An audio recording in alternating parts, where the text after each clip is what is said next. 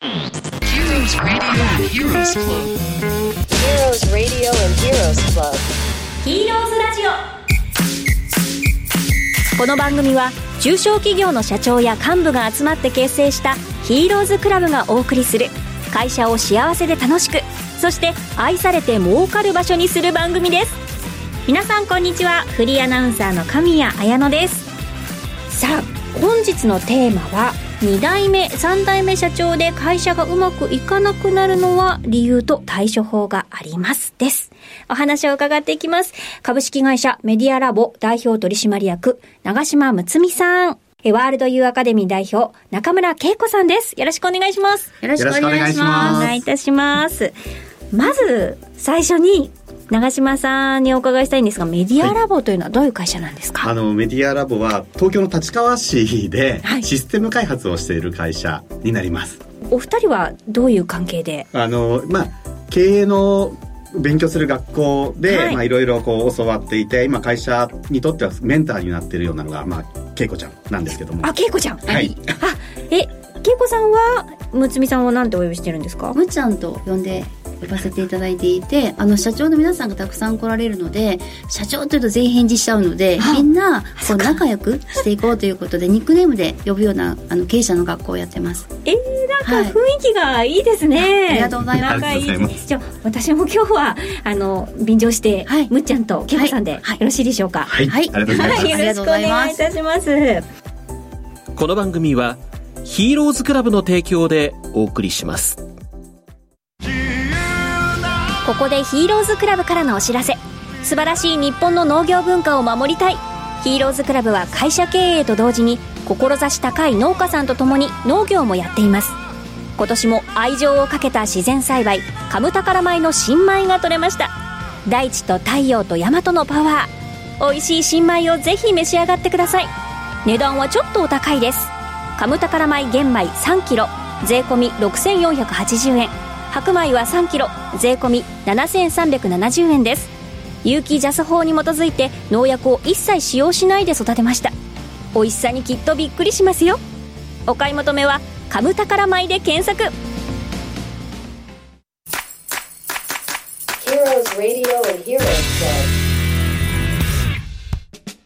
むっちゃんと会社のヒストリーをちょっと伺いたいんですけど、はい。最初はあの別のお仕事されてたんですか？あそうなんです。もともとは証券会社で、まあ、営業を4年ほどやってまして、まあ、そこからあのメディアラボに入社した感じになります。で優秀な証券マンでそこから入ってはい。で何年間か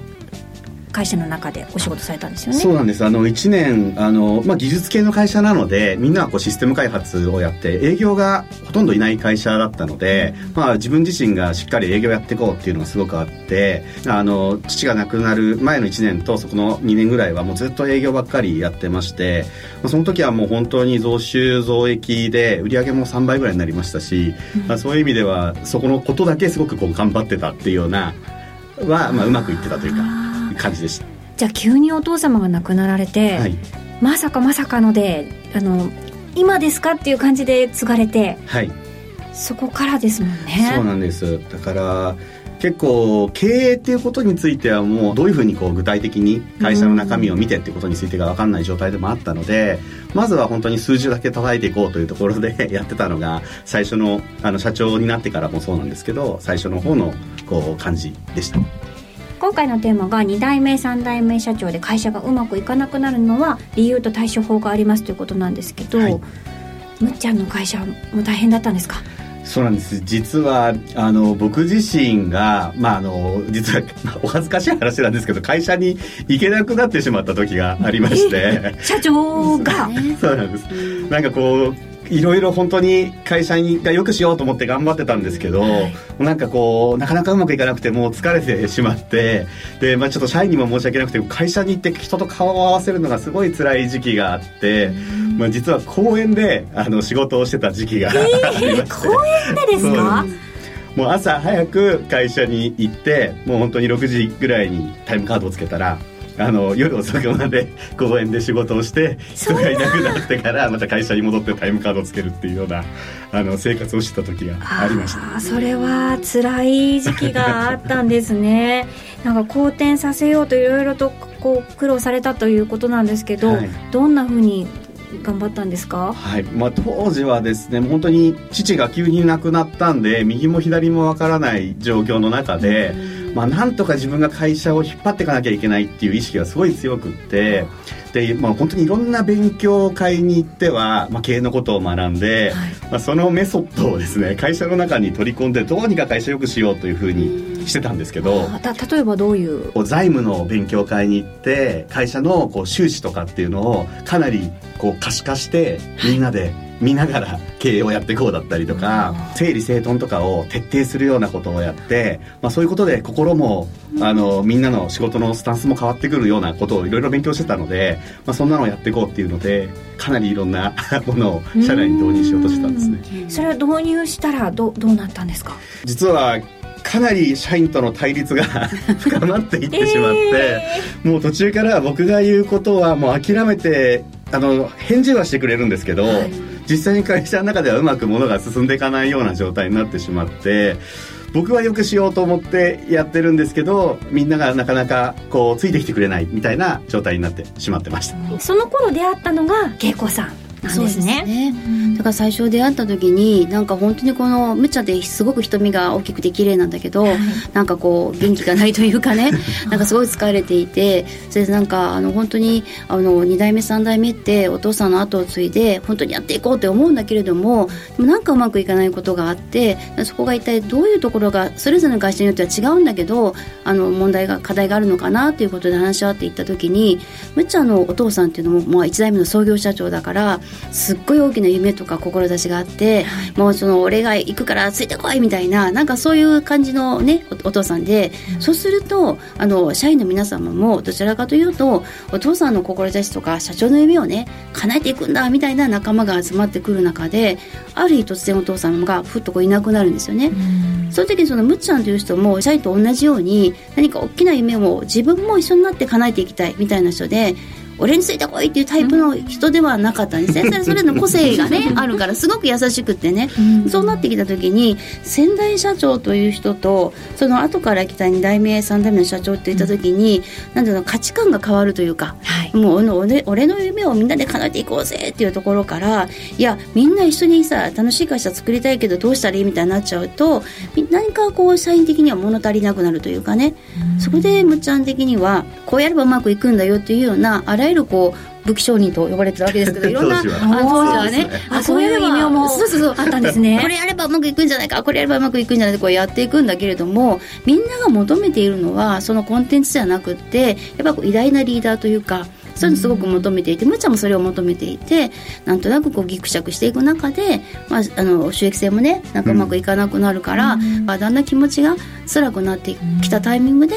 お会いすることになったと思うんですよね。先代と2代目が違うっていうのはあ当たり前ですもんね、本当は、うん。でその違いをなかなか埋めるのって無無理だと思うんですけど、ええ。どういう方向に変えていったらうまくいくんですか？それであの志経営っていうのはそのみんなの夢というかロマンというかこんな会社になれたらいいよねっていうような一つの大きなですねあのこう方向性を決めてそれに向かってみんなで助け合っていこうぜっていうところで立ち上がったのでそこでやっぱりこう心が一つになるというかが野球とかサッカーでも団体戦じゃないですか、はい。それぞれの部署が違うんだけども明確なゴールがあればみんなで走れますよね。だからすごく偉大なリーダーがいてもいなくてもいた,、まあ、いた方がいいんだろうけど目標が明確でみんなが思いが一つになったら全部の力を合わせられるっていうふうに思ってそれでみんなでこうそのなんていうかなな、こんなふうな会社にしたいよねっていうところの意識合わせがうまくできたっていう感じですかね。それが大きかったよね。大きかったですね、はその前はムツさんが頑張んなきゃいけないと思ってたんですよ一人で、はい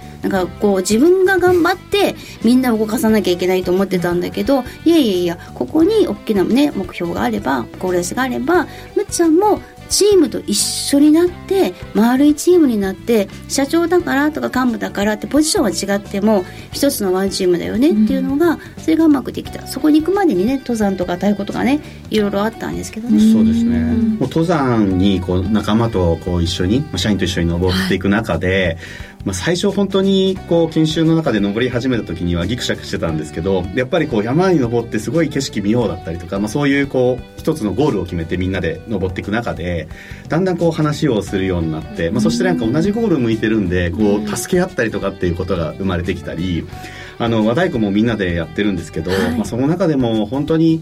いろんなこう助け合いだったり得意なことだったり、まあ、その人があんまり得意じゃないことだったりとかをこうサポートし合いながらやれるようになっていく中で、会社の中もなんか今までピラミッド型の体制だったところからあのどちらかというと本当に円になってみんなでスクラム組んで一緒にやっていくぞみたいな感じの雰囲気に変わってきたっていうのが、まあ、非常に大きくてですね僕自身も本当に楽になりましたし、あのすごい楽しくなってきたっていうのが。だから本当に昔の時代はもう強いリーダーが行くぜっていうところもすごく大事だったんだけど、ね。2代目3代目になってじゃあみんなで力を出し合おうぜってみんな仲間だよねっていう、なんか本当になんか組織全体を変えていくっていうかねそれが大きな成果だったよね。ね。楽になったよね。いやもう非常に楽になりました。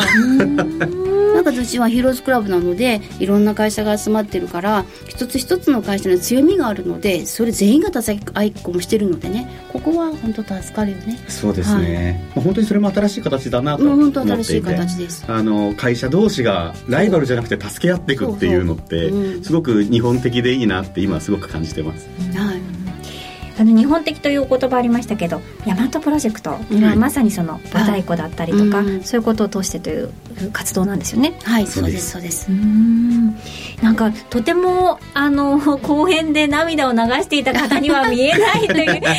なんか瞳もキラキラされてて生き生きとしてるね感じが伝わってきますよね。うんはい。うまくいかないにはうまくいかない理由があってそれをその分かれば解決していくことができるのでそうやってみんなでねなんかあの組織を根本的に変えていくっていうことができるんじゃないかなと思いますね。いや本当にあの考え方を変えるだけで世界とか経営とかそういうところにこう目を向けていってこう人間関係も変わっていくっていうのがねお話聞いてて分かりましたけど時代も流れも変わってきたっていうのもあるんですかね？あの元々はやっぱり先ほどもお話ししたんですけどピラミッドの経営で、うん。まあ、先頭になってこう引っ張っていく人がいてっていうスタイルだったのが今なかなかそれだと通用しなくなってきてるのかなということは思っていて、でそのところの中でこうお互いの力強い部分を表に出して、まあ、そして弱い部分はみんなで助け合ってっていうことの中で仲間になってやっていくっていうことでパフォーマンスが出てくる時代になってるなっていうのはすごく感じるので、まあ、ぜひなんかそんな会社が日本中に増えていくといいなというふうに思ってます。うん。志経営って素晴らしいですね、はい。日本の中小企業700社が協力して全国で14公演を行った大和プロジェクト。その集大成東京公演が開催テーマは日本の未来を担う子どもたちの教育。なんだか最近元気のない子どもたちがちょっと増えていませんか？子どもたちの笑い声が響く日本にしよう。12月12日東京文京シビックホール。指定席1万1000円自由席8800円。企画運営ヒーローズクラブワールドユーアカデミー。日本を元気にする講演会にお越しください。チケット購入お問い合わせは大和プロジェクト東京公演で検索。Heroes Radio and Heroes Club. 今日は長嶋さん中村さんああのむっちゃん恵子さんと今日はお呼びさせていただきましたがあっという間ですがお二人いかがでしたでしょうか？いやもう非常に楽しく過ごさせていただきました。ありがとうございます。ありがとうございました。実り合うお話をありがとうございました。それではまた来週のこの時間にお会いしましょう。この番組はヒーローズクラブの提供でお送りしました。